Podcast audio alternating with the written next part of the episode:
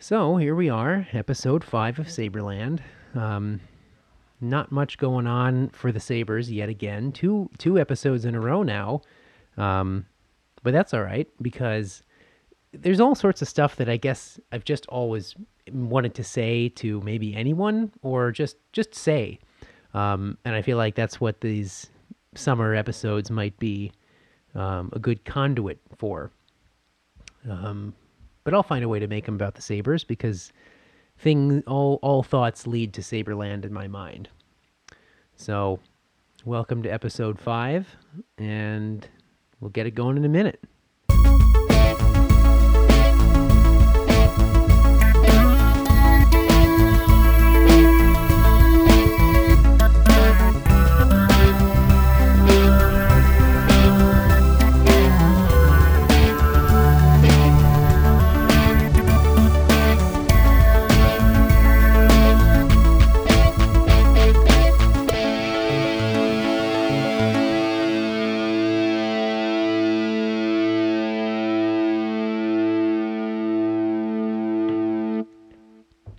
Even a minute. It's more like 33 seconds. Um, I don't know if that's actually how many, how long it is. So, yeah, we, you know, in terms of actual sabers, not a whole lot. Um, the Preds, the Tours, actually, I should call them. Um, although I can't see, um, I'd love to call them Tours. The Tours, well, Ducks is monosyllabic. The Tours beat the Ducks. Um, the Gwins also have a chance to beat the other Tours tonight. I would have been, ex- I would have been excited for an all tours uh, cup final, but not to be. And that's well, I, well, what am I saying? It might have, it might, it may yet be, but I don't know that. But um, I think, yeah, I would, I'd love to see Nashville and Pittsburgh, um, an all yellow cup.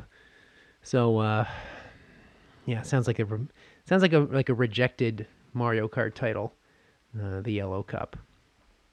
Um, no one would play in the Yellow Cup. But uh, yeah, it's uh, so a couple things. I actually have been had I've, I've had a thought about one of these things I've always wanted to say is um, I have a I have a Mario Kart Mario Kart theory of life. Um, uh, on, on which I will expound, I suppose, a little bit later. But I, I realized um, I, I, I just want to continue kind of with some of the things I was saying last time. Last, oh, first, well, first, let me just say, yeah, last week I believe that might have been a Wednesday. Um, it was, it was a it was a very intense week, um, personally and professionally, um, and uh, also I was anticipating going um, upstate, slightly upstate. And when I say upstate, I actually mean upstate from New York City, uh, the Hudson Valley. But I was there over the weekend, and I did realize that I don't ever want to find myself on a Sunday anywhere except Brooklyn for the rest of my life. I just hate it. No matter what, no matter how well the Saturday before it has gone, the Saturday preceding has gone, I don't, I don't, I hate, I just miserable immediately upon waking up anywhere but Brooklyn on Sunday.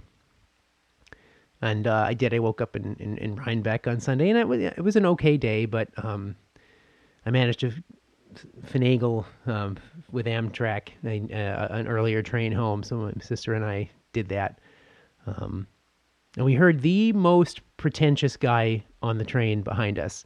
Um, I think he had just graduated from Bard or something and was talking to a woman, um, which is already, I've already said, you can already picture how horrible this guy was. Like literally, um, you know, or maybe I think he, I think he got on. No, I think he got on at Poughkeepsie, so he he may not have been even been a, a Bard student, but um, but he also might have gotten on with us at Rhinebeck. I know I think the woman had anyway, they first they're they're, they're I, uh, you know sometimes as you vaguely become aware of overhearing um, pretentiousness, you know it's only you don't even it only. Uh, like I, be, I begin to become aware of my hatred for someone sometimes when I can't see them but I can hear them. This is particularly so on let's just say an Amtrak train, which this was, and uh, you know, yeah, vaguely they're, like I I I recognize miserable like how how like miserable this guy is gonna make me because um, he's talking about like I just start hearing the names of philosophers and the languages he speaks and or wishes he learned and the places he's been in Europe and how long the bus rides are from one city to the next. I'm just I just like shut up. There's I'm not a huge traveler myself, but um, people just love talking about how long it took to get from one city to another and what on and what mode they of transportation they took in Europe. I mean, that's pretty much Hemingway basically staked a career on that, that and lack of emotional um, honesty. But basically, this guy will say, "Yeah, like."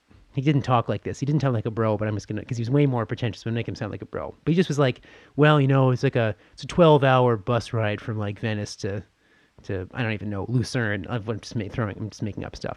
But just like they, they all people always mention the the amount of time they spent and the the thing in which they were riding. Like, yeah, it's it's it's like a five hour train ride through Switzerland. So, you know, you can imagine. Like, I mean, I can imagine how much I don't want to be doing that with you, and I can tell you right now how much I don't want to be listening to you say that. Um, so that was that was the first part, and then she didn't, and it was also one of those overheard conversations where the guy is just talking, and she'll maybe get in a word or two here and there, and she'll just be like, "Oh, hmm, yeah, okay," and he just loves to hear himself talk and thinks that he loves to be heard so anyway, they start. They were quiet for a while. They're they're like they're, she was reading or something, and you know, and, and, I'm not totally. I don't. I don't. I. I, I mean, I, I. I love and hate. I have mixed feelings about you know, like um, eavesdropping. It's very fun, um, but it's also makes me angry. But I. That's partly what's why it's so fun. But of course, I'm also just you know hanging out with my sister, and we're navigating uh, or wrangling my niece, um, who's two, turn turn two on Saturday. Um, so that's. I mean, that's obviously super fun. But I can't not my sister and I couldn't stop eye rolling periodically when this guy resumed the conversation. And he resumed the conversation with this other woman by saying, um, I just heard him say, after, you know, apropos of his own um, enormous ego, he says to her, Oh, I notice you're not using your glasses to read. And I just, like, I could. I could turn around and punch this guy in the face. I didn't, obviously, but um, she she like listened to him and i don't I, I kept hoping that like by the end like an hour later once we rolled into penn station she would just like say by the way you're awful. But she actually to her credit she seemed to give him some tried to she tried to actually be giving this blowhard some advice. Um but whatever. It was exactly it was it was it was very similar to some of the facts if not but not the circumstances of the the link that steve merchant gave on that one episode of xfm where he sees a woman on the train. He's very attracted to her. But this other guy slides in and just starts, you know, bloviating about Kierkegaard and getting all the facts wrong. I'm just what whatever one or or Marx and Engels. I think actually is what, um, you know, and, and Steve Martin. Smirch was of course was like a, a, a politics major or whatever. Or, sorry, philosophy major, and he actually can speak, as far as I can tell, rel- or could speak then relatively articulately about these things. Or, but he, but the woman, of course, completely falls for the first guy, and Smirch is miserable, and Ricky starts screaming about how she's nothing and blah blah blah. Now the difference was I was not interested in this woman. I'm also, and she was married, um, and also just trying to hang out with my sister. But it was very, but it was just the same, like f- the fury that you can feel of some idiot who just seems to be taken seriously by by like um, by dint of his own self deification. I hate that but also funny and and I also can kind of I can laugh at it because here I am talking about it and whatever. So uh so I, I so the point of all that is I don't really like waking up not in Brooklyn. But then you do get to see that sort of funny stuff. I mean Amtrak's can be quite interesting. So back to Mario Kart. Wait, did I want to did I want to get to Mario Kart later? I don't know.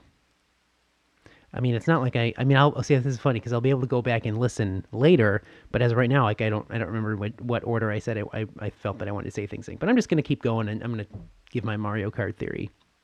No, but there was something else that I was thinking that I wanted to say first. I'm gonna have a sip of my Brooklyn Summer Lager, Summer Ale, and think about it for a second.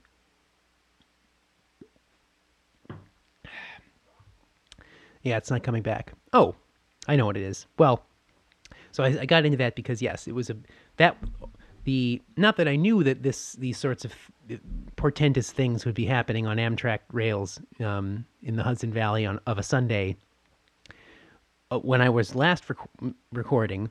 Um, but I knew something, of course, would happen, and of course, and, and I was just knew I was taking this trip. So suffice it to say, last week was a crazy episode. Um, but I had a ton of I had like whereas whereas for the for the episode before that I felt like I had no energy going in, finished it and felt like well that was awful, but I'm just gonna keep doing it. Last week I was like full of I was just I was like on fire. This week I'm a little I'm a little tired because I had a kind of a draining day at work, um, but I was just I mean, have been eager to get back on the mic. Trying to have like a Memorial Day barbecue this weekend. Um, I mean, I will. Um, planning that's always interesting. Um, I got some Chiavettas uh, at the Tops in in Rhinebeck, which was awesome um, because Tops is now apparently Tops is strategic is making strategic buys um, across New York State. It, it, it, turns out so maybe maybe my theory of Buffalo coming around or my my goal not my theory my dream of Buffalo taking over. Um, maybe it's it's very slowly happening. And I did see there's a Wegmans coming to DC but Wegmans is see there Wegmans is like less strategic. Um, Wegmans is like playing Risk, and Tops is like playing Stratego. The point is, I've never played Stratego. So, yeah, here we are this week. Um, there was really something I know I wanted to say before this Mario Kart nonsense. Well, I don't know. I don't. I don't know what it is, but uh, that's really gonna bother me. I talked to my dad a bit about Botterill, and uh, we just sort of had that sort of way of we just we both liked him, and uh, but of course it's funny because there's nothing that could be said about his about him really. There's nothing substantive anyone can say because he's done nothing. That's fine. Um, he's just won the award for roundest face of the year, but um, but I, I, I love that guy. I listened to him today. I think he was on yeah he was on the Instigators, which whatever. He was on GR. Um, yeah, and he's just great. And uh, I just like listening to him to him talk about literally anything hockey related because he clearly enjoys it. Um, I love the idea, the image of him like in an arbitration hearing, just sitting across from J.P. Dumont or Danny Briere, um, representing the NHL, and just uh, just making a go of it as a guy. Um, I love that. And you can hear that he just like is a real human. Um, yeah, he went to school. Like, yeah, I just I just like him. So I'm I'm, I'm excited. I mean, I guess I guess we're gonna sign the Russian Jimmy Vesey, uh, Victor Antipin. So like, I mean, I'm all for a Russian defenseman or any any defenseman at this point, because um, I think Antipin's a left shot, and we don't have like any of them, let alone skating defensemen. And it'd be I guess Guhle is. See, yeah, see, it would be it's it's it's everyone seems to be slotting Guhle in for like the second or third pair left D man, and maybe he maybe he will do it because again, you get three years of yeah cost control out of him. Um, I mean, he looks like he can skate, but I did. I mean, I think I I just look at like I mean, and Botterill was kind of talking about this, but you look at how the Penguins have managed to and even and and uh, what's his name Sissons from Nashville last night spent a couple years in the in the in the AHL, and I really think that you know that we that's there's there are good reasons why why the NHL has has has trended younger in the last you know ten or so years, um, but you can't not like guys that and and that are that that really put in their time year or two years in the AHL and and learn how to be a professional because it's really not easy. I mean, I can't. It took me I mean, I, would say that it's taken me. I mean, well, let's see. I moved to New York. I was 25, and I'd never really had like a real job. So all, it's it's funny because that's seven years later than a, a, player who was you know being drafted. Um, and even after like maybe now in my let's see, I'm coming up on four years in my my job, which I've basically had I've had basically since I moved here. Um, the first two years of it, I completely are completely th- complete throwaways, um, for various reasons. Which I mean, I, I, I did my work, but I didn't I didn't know anything, and I didn't take it as seriously as I certainly as I do now. Um, so I mean, the point, it's like I mean, I would say only in my after my third after like upon beginning my third year, and especially now my fourth year, like it's really important to me, and I really understand like oh, I actually have to like try and, and, like take this stuff seriously and think about it and um you know, the only way to do to be good at it, really, or to be good at anything, is just to just to take it seriously and realize, like, oh, like if I don't do this, everything's going to go away. Um, now you don't have to you don't have to be in the AHL to to become good at your profession, um, but I also think that I think it's it's an amazing it's an amazing thing that like in in the in in the hockey in, industry, let's call it, um, you can be you can just go to a place where the stakes are lower that you can still do what you're going to do someday but you're not like i mean just imagine for so i work in an insurance company. It'd just be funny if like i mean it would be how it doesn't it's just the world doesn't no other industry really works like this except sports but like it would be as if i had been drafted right out of high school and then just sent off to i don't even know what the minor leagues of insurance would be um Geico. uh, no, um, you know, uh, some sort of personalized. I, no, it just would be like, um, it's just funny, and and and also, and I was even just thinking today while walking around, like slight tangent that because Botterill was talking about like the scouting staff, and even in even before you get drafted, there are there are all these leagues of hockey that are where players with no NHL rights, or well, players in those leagues are it's it's not some players may have have rights you know they signed a contract or been drafted or whatever but a number of guys haven't because they're either not eligible or they just haven't been been been found yet. Um, and so just like there's just a guy who's just jobbed it to go see you know amateurs do something and if they if the scout sees something in that player or that person then they offer him a contract um so it's it's it's like i mean it would be like if uh if just you know, if like a, rec- a job recruiter just went to a high school and just sat in on social studies class and said, "You know, that kid's got potential. He knows what he's talking about," um, and then just signed you to a contract because you knew what year or what's what in in what year Abraham Lincoln was born and or whatever. Um, it just sports is just such a funny thing that that it's like that. Whereas we don't we don't really societally function like that in any other way. So so, at any rate, I think Brendan Guhle could probably benefit from being in the AHL because this is where we might turn into, you know, the old, like the Islanders of the, maybe the Island, no, the pre John Tavares Islanders were kind of in this perpetual cycle of mediocrity. You know, look at, let's look at Tim Connolly for an example. Drafted uh, in 99. I think he was fifth overall, if I remember he serves, and Taylor Pyatt was eighth. They both no Pyatt didn't come in right. I think he played a couple games his rookie year, but didn't come right in. Connolly came right in the league, was awful, and way too early. I mean, he needed he needed a couple years, probably still in juniors, certainly maybe a year in the AHL. Like conversely, let's look at let's take as another as a sort of um, other uh, case study. Let's look at what happened, like Jason Spezza drafted maybe uh, like two years later. Now I don't remember if he came if he played in the AHL before the original lockout. Maybe he did, and maybe he even played a full season. But if he did, he was like he was on low line duty. Probably, and I wouldn't.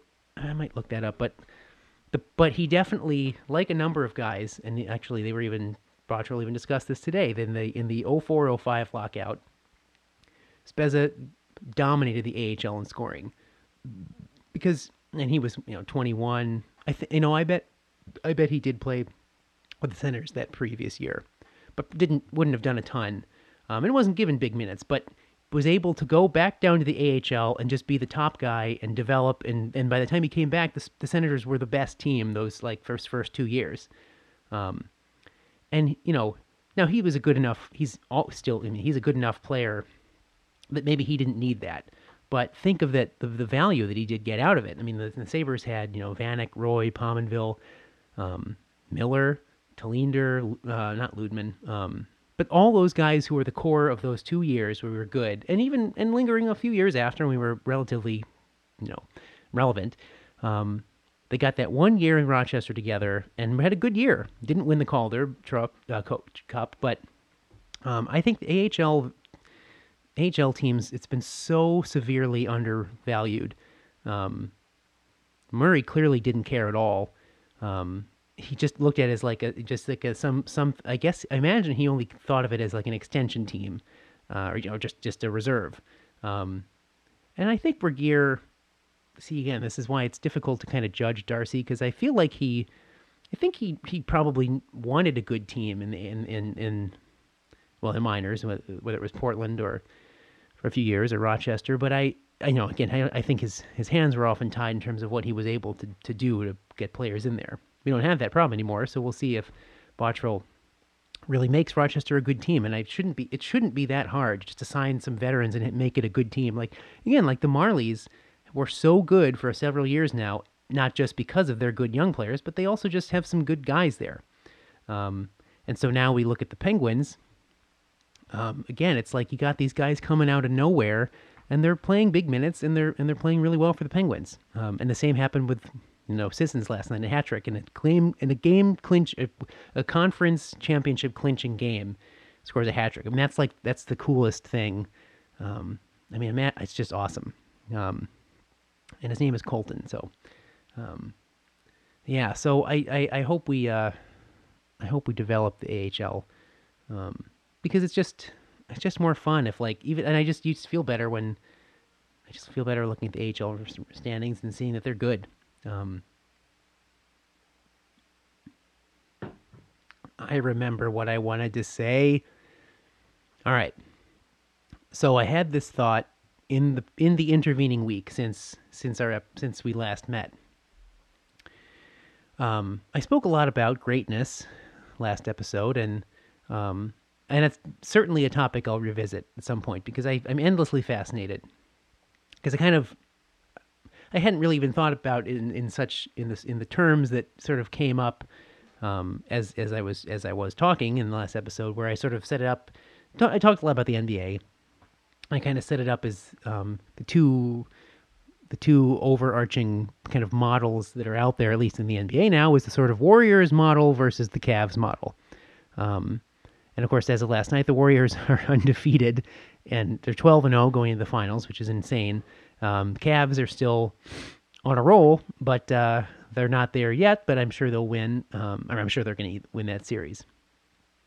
And the the thing I, I, I, didn't say then, which is also an interesting topic, at least for the NBA this past year, was this resting um, issue, which which doesn't really happen in the NHL, at least not explicitly, and I don't think it really does. I mean, I if anything, the NHL is See, I, it's a really fascinating issue because the NHL, if anything, errs too much on the side of playing through injuries, and really, probably every sport does. And it's funny how much look how much flack the NBA has gotten for allowing players to have just rest days. I mean, again, in my life, I mean, I, I, I'm only allowed to call out sick. I'm allowed to take a. I mean, well, I'm allowed, you know, floating holidays, which are and and even sick days are glor can can be just glorified mental health days. There's nothing wrong with that. You're allowed days to take off. As a professional athlete, you really you really can't. Um, except this year, if you're the Cavs or if you're the Warriors or or even the Spurs did did a rest day. Um, a number of teams did. Um, and they got so much anger, so much anger um, that came from that. Um, and imagine, I mean, imagine the, the, the you know, the, the, the, the, what, not that I, I don't even want to dignify Don Cherry or Milbury with a response, but that those, those, they are representative of a large chunk of, of hockey voices, um, which is problematic, of course, but, um, but they, those guys represent a lot of what I, well, what I don't really like or, or value or respect or wish to continue in the, uh, you know, the tradition of, of, of talking about the sport. Um, but imagine what they would say if, you know, I mean, I mean, even imagine if the Leafs just said, you know what, we're gonna, we're gonna, we're gonna give Auston Matthews a night off on Hockey Night in Canada. You know, he's he's he needs to rest for the playoffs, or, uh, you know, or even if if if uh, on the stupid night you love to hate, NBC is in. I don't know if it's like if it's if it's Pittsburgh Washington like it is every other week if they just if they just sat Sidney and and and and Ovi and like that was just that would just be it. Like um happened on ESPN a couple times. Like you know you had like a I think you had like Cavs Spurs with like no LeBron, no Leonard, no no anybody. They all just sat and it's just like well you just have to watch it. Um, but I totally you know, I have no problems with it for what it's worth. I think it's a great idea. Um, because clearly it's even just you know Cavs one loss notwithstanding, clearly it's a good, it's smart. it's a luxury, and not every team can do it because you need to you have to know you're going to make the playoffs or you know even the finals, which these teams know they are. Um, I think it's great. It's very it's it's just really clever. Um, but imagine what would happen if that if if that happened in hockey, and it could never happen in say football um, for different reasons. Um, unless you've like clinched, you know, and it's like week 16 or 17 or something. And they, I guess they do, they kind of do that, but they never sacrifice. It's never, it's rarely like Tom Brady will play like the first quarter and get up by three touchdowns over the Bills in week 17, and then he'll come out. Um, but he gets, you know, he gets his like some reps in, and I mean that's partially Brady, but, um, you know, it's it's it's it's it's not it's it's it's still a uniquely NBA thing, but it's it's yet another reason why the NBA is much uh, much better run league or the best run league. Um, so one, one second. All right.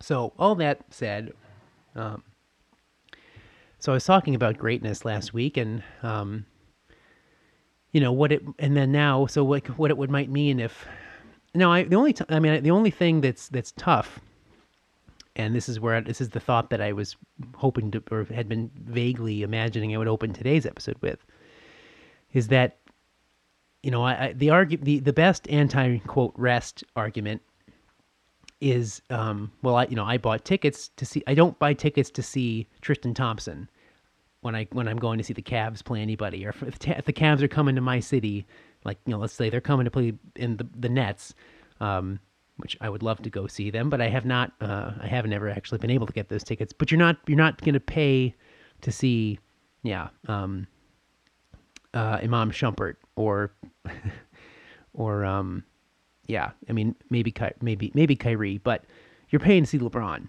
and if you go there and he's cool, sure, it's kind of cool if he's sitting on the bench, but if he's not playing, like you don't, it's just not the same. You want, I mean, I would love to, I give, I would love to see LeBron play in my life.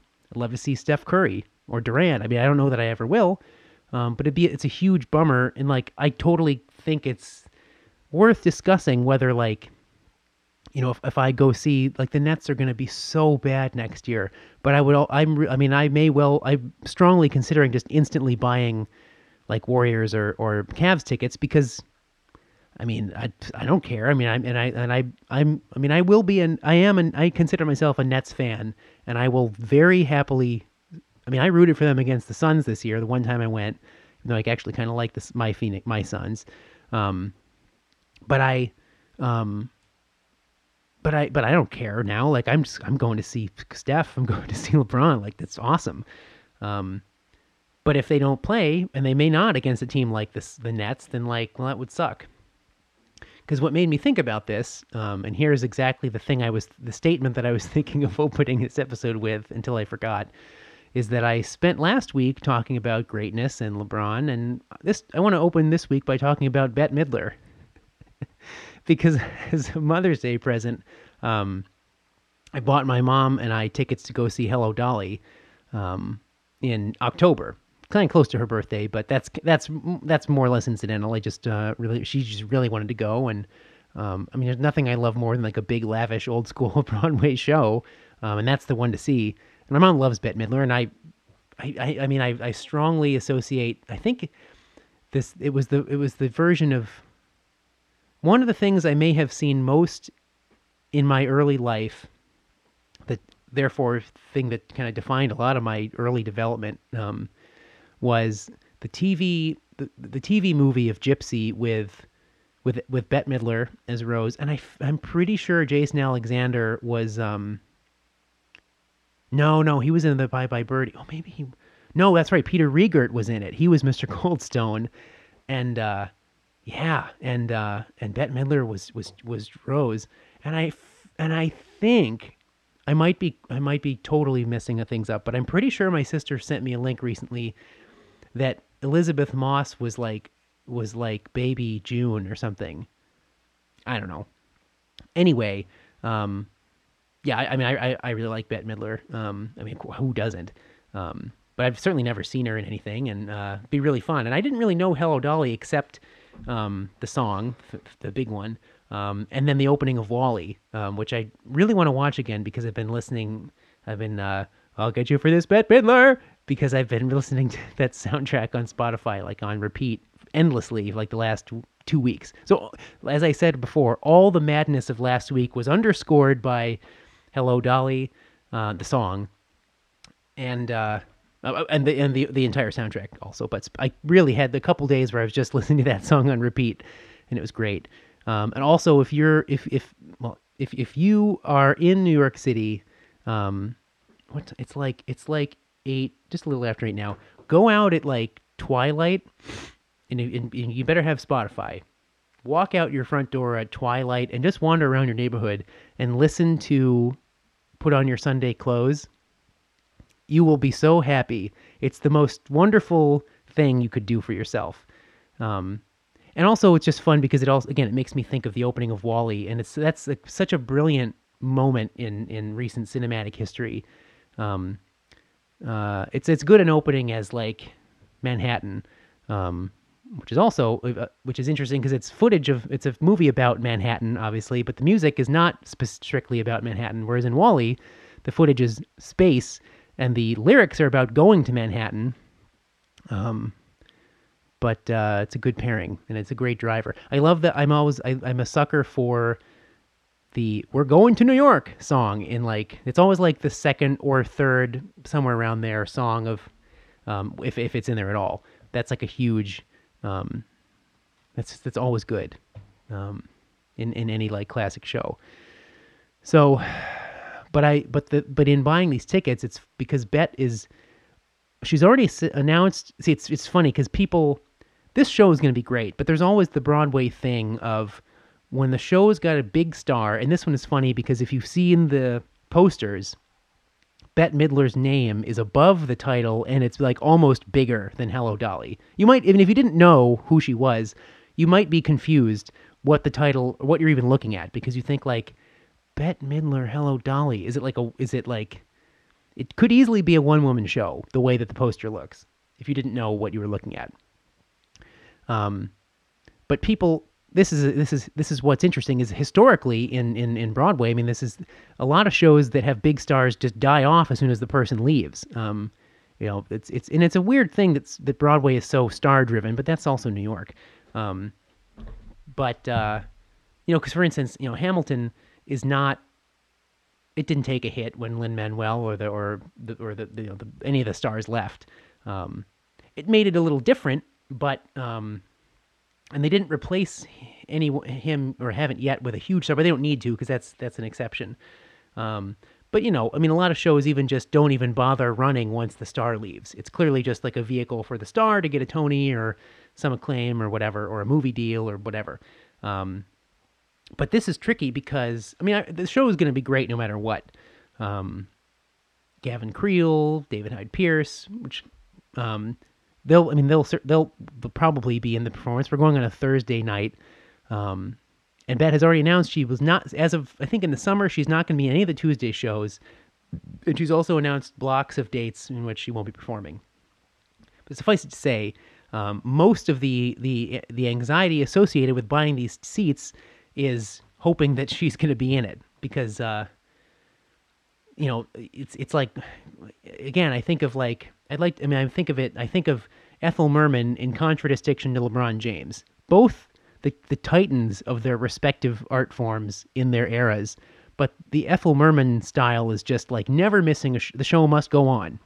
There's never a good reason to not do a show, and uh, you know maybe if LeBron wasn't playing in every single playoffs and every finals, maybe he would play more games. But it's just it's different. Um, and there's also, I mean, it's it, it's it's you can't really come. I mean, well, you can of course you can compare them because they are different, but you can't you can't really say you can't really say one's you know better or worse just because of the way they go about it.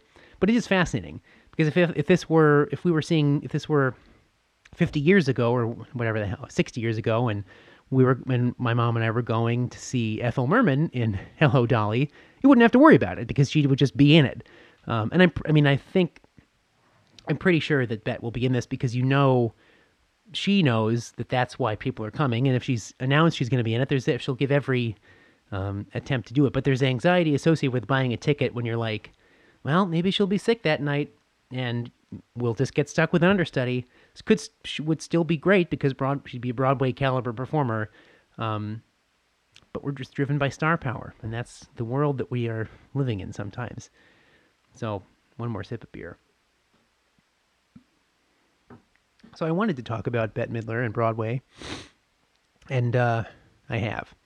But if any rate, at any rate, if you're um, able to walk around, and I guess it doesn't even have to be New York, but it's pretty fun if it's New York. If you can walk around and listen to that, just listen to that the, the new the new cast recording. Listen to put on your Sunday clothes. It's epic. I can't wait to see it. It's also a funny thing where, um, again, it's another unique thing to New York. Um, well, or, or Broadway, which is that, or sometimes for a big show like this, when the the, the soundtrack comes out, you know, like the right after the show opens or relatively after, soon after it, and then you buy it and you're like, oh, I'm going to listen to this for forever, you know, for a while, and then like, but I can't see the actual show for five months. Um, similarly, in Hamilton, um, when I saw that, I had I, I, I hadn't heard anything, so that was amazing. I saw it like not too too long after it had opened, um, but the the the cat the recording was nowhere near out yet. Actually, no, no, what am I saying? It came out like a few weeks later, but it was perfect because I had just enough time to even let the memories marinate in my mind until I could even hear it again, and then be like, oh yeah, like that's actually what happened. But it was amazing um, to not even be able to listen to it for a while because it was just this raw memory. Um, but uh, yeah. Oh, I had another another. Oh, yeah. So, um, I was thinking about Lin Manuel Miranda today, and I hadn't. I haven't for. Uh, I mean, that's that, that. That may not sound like anything remarkable because um, a lot of people think of him and should. Um, but I did get a little Hamilton overloaded at some point in the last year, um, because I just you can only listen to something every day for so long, um, and I did for a long time. But I I realized we're not there yet. It'll be in June, but I first um, actually in- experienced him just about three years ago because I remember vividly it was the night that the Sabres drafted Sam Reinhart. Um, and, but a friend of mine, um, who's a friend who I met through Adam, actually, of Adam and Gordon Show, he of Adam and Gordon Show fame, um, we, she got, she was somehow found, came into possession of two extra tickets to like a one night only thing at uh, Carnegie Hall Yes. No. But near Carnegie Hall, but on 57th, somewhere in there. And it was uh, Tick Tick Boom, starring Lin Manuel Miranda, um, Leslie Odom Jr., and Karen Olivo. So at the time, I was like, oh, okay, yeah, sure. Like these people are like cool, I guess. I'd heard the name Lin Manuel Miranda, but I didn't really know who he was. And uh, you know, and, and and and like seeing the thing, I was like, oh, this guy wrote a show, like he's working on a thing, like cool. And the other and Lin, and Leslie Odom's like beautiful voice, like great. Carolyn Olivo, like yeah, she was in the other thing that the guy wrote, and she's cool. She's retired and like she's amazing, but like whenever this, I don't love Jonathan Larson. He's good, and this show was good, but I don't love him. But I was like, oh, okay, cool. And in in in in intermission, like checking Twitter rapidly to see like, did we did we like manage to get Ekblad, and we didn't. But I was like, cool, Sam Reinhart, fine.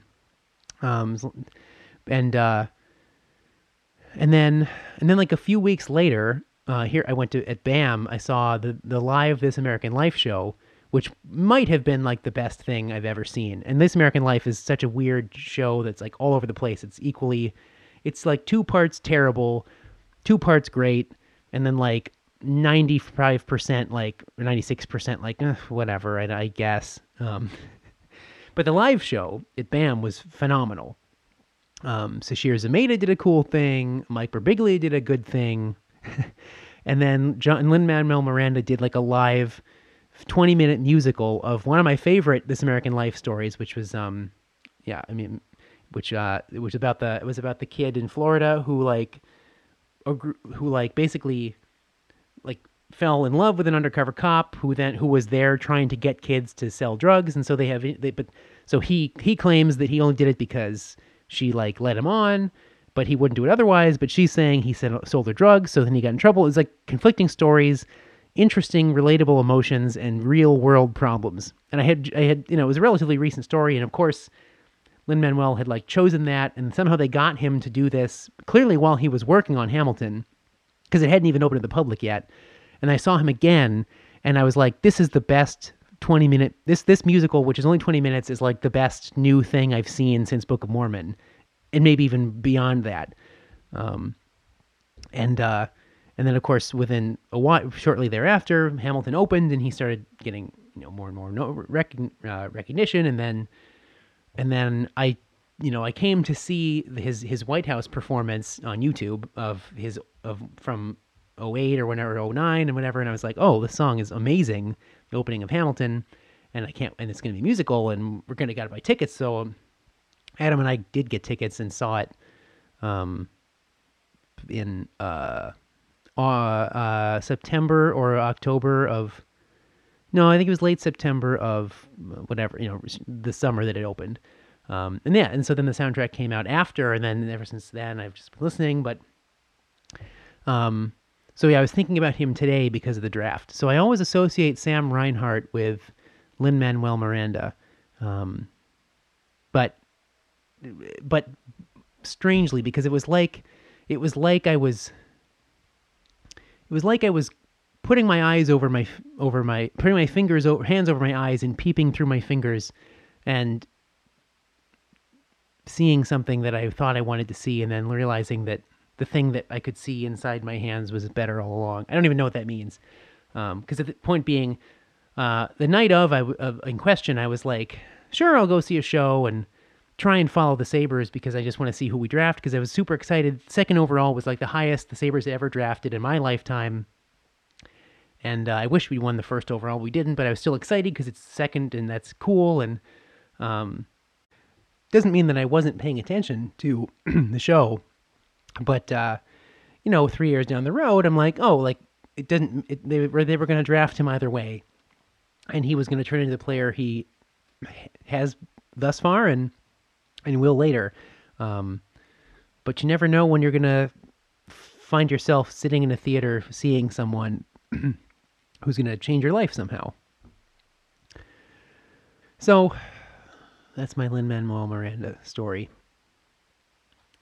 And uh, finally, Mario Kart. now I don't really know what how what what I might apply this to or how I could compare it to, but um, Oh man, it's not even Mario Kart. It's also NHL '99. See, I mean, I, I, you know what? I, it's too. I've been. It's too much. I'm gonna have to. I'm gonna have to talk about this some other time. Because I'd forgotten the two things are different. Because you never, you never create characters in Mario Kart. You only have eight to choose in Mario Kart 64.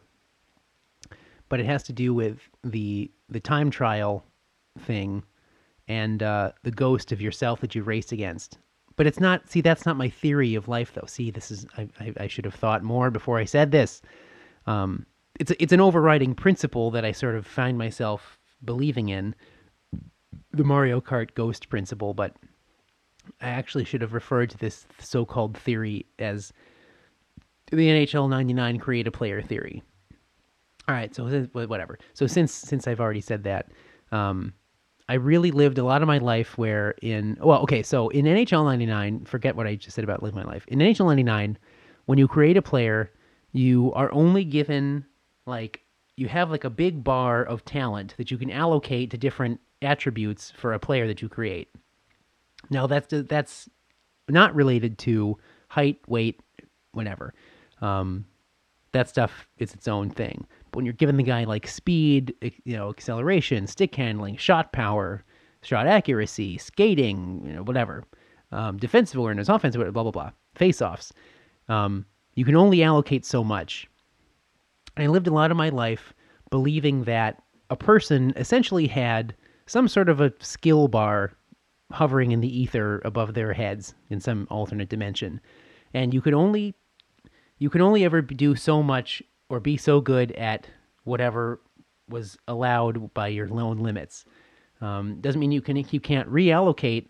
Um, so, for instance, I might I often would create a player like I don't care about his defensive awareness. I don't even care about his strength. I just want him to have super speed, super shot power, super shot accuracy, and I'm putting him on the on the wing because I'm just going to make him the best winger, or the best scoring guy, and I'll make him the best at the things I care about, and I'll make him terrible at everything else. Um, now, because you had to do some of that to tailor it. Um, but more recently, video games don't ever do that. They just allow you to you can just set the ratings at whatever you want. And maybe that's just a, only reflective of a trend of changes in gamers' expectations or um, certain things. But I don't know. Just somehow it felt important to me to say that I don't have any much. I don't really even have that much more to say this, except that I realized that I lived a lot of my life just feeling like there was only so much that could be done, and I don't necessarily think so anymore.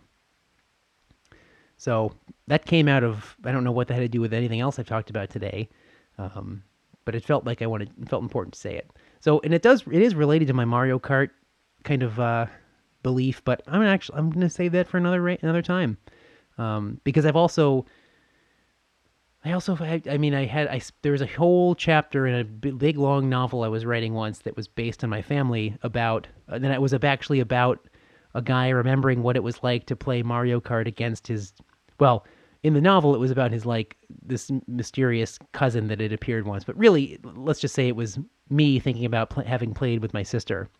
And specifically how we both only ever tried to make the cheat the big jump on Rainbow Road to like have the track and win easily. Um and uh fuck it, I'll, sorry. I'll just talk about it now. So it's, it was interesting that that was Rainbow Road, which was the longest and ostensibly hardest, although I don't agree. Um, it wasn't hard. It was most fun, but it's the longest track in the game. And uh, I always liked the, you know in the in the Rainbow Bridge is the thing that um, connects the real world to the to um, um, Asgard uh, in Norse mythology, and uh, specifically at the end of the first opera of the Ring Cycle, Das Rheingold, uh, the gods f- have finished building. Um, wait, what's the name of the?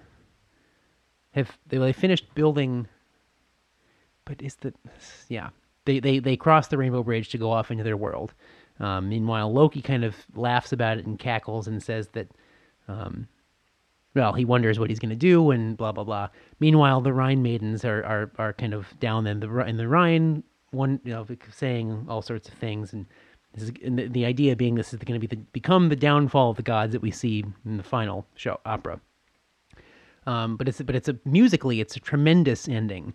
Um, just big, powerful orchestra. A thing that I just nothing I love more than like a gigantic orchestra going crazy um, at the big ending of an opera and they cross the Rainbow Bridge. Um, and various productions you might find on YouTube uh, have rendered this in different ways.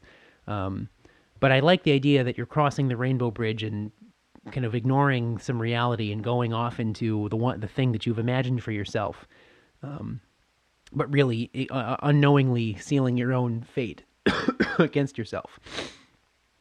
And uh, so in this novel I was writing, uh, the, you know, this this other brother kind of brother character did that by driving across the Rainbow Bridge in Buffalo off into Canada because he was going to marry some Canadian girl and pursue some dream he'd always had. Meanwhile, the, the narrator is remembering the two of them having played Mario Kart back as children in like the you know in, in, in 1998 or whatever, and just endlessly playing the Rainbow um, Rainbow Road, and just you know just trying to get the boosts and hit that uh, hit that big cheat jump on the first on the first giant thing. Because um, if you remember, or if you don't, um, so in the the Rainbow Road, I think I am pretty sure that track has appeared in some form in every Mario Kart game. But I really have only ever substantially played Mario Kart 64, which I still is my favorite game ever made. Um, but it's such it's a huge jump, and the the whole track is like suspended in space. So if you if you manage to go over the sides, um, you just fall into an abyss, and you very difficult to come back and win. Um, and including in this first jump, if you you have to like the track just kind of falls out beneath you, and you you hope that you you either have to go not very fast so you don't you stay on it when it when it bottoms out or as it falls away. If you're going too fast, you'll just sort of you'll just kind of catch air and just drift. And hopefully, if you're going straight enough, you'll land on the track. But if not, you'll miss it and die. But if you have like the, if you pick up like the mushroom boost and you blast way off to the left in a weird angle. You can also you can actually leap and boost and then land on a like a much different part of the track like as though you've just gone ahead like by three quarters of the track and if you make it you're you're guaranteed to win if you miss it's very if you're playing another human player it'd be very difficult to catch them unless you caught the jump the last time but my sister and I used to do this and we would only go for the the jump um, so much so that like you know I might get so caught up in trying to catch the jump that maybe Kate would just keep going on normally on the track and then she'd end up winning, winning, or vice versa. But oftentimes we both each ended up with like insanely long race times because we just kept trying to get the jump, and then somebody would win and feelings would be hurt and we had a lot of fights about Mario Kart. Um, but yet again, here's a rainbow road that kind of gets people. Sometimes it's you can get caught up, so caught up in the thing that you're trying to achieve for yourself that you lose sight of the simplest path to get there. And uh, whether that's in Mario Kart or NHL or I don't even know a podcast, um, these things can be difficult. So, well, yeah, now see, that's that's not so bad. I managed to actually say that stuff in relatively short amount of time. So I've done that, and uh, talked to Little Sabres, talked to Little Broadway, had some laughs, some tears little Brooklyn Lager. And I think we've had a bit of a journey together. I feel good about it. Um, so that's been uh, episode five of the, the Pod Saberland, and we're uh, we're nearing the draft. We're nearing maybe next time we speak, we'll have a coach. We'll just see. So um, thanks for listening, and I'll see you next time. Bye bye.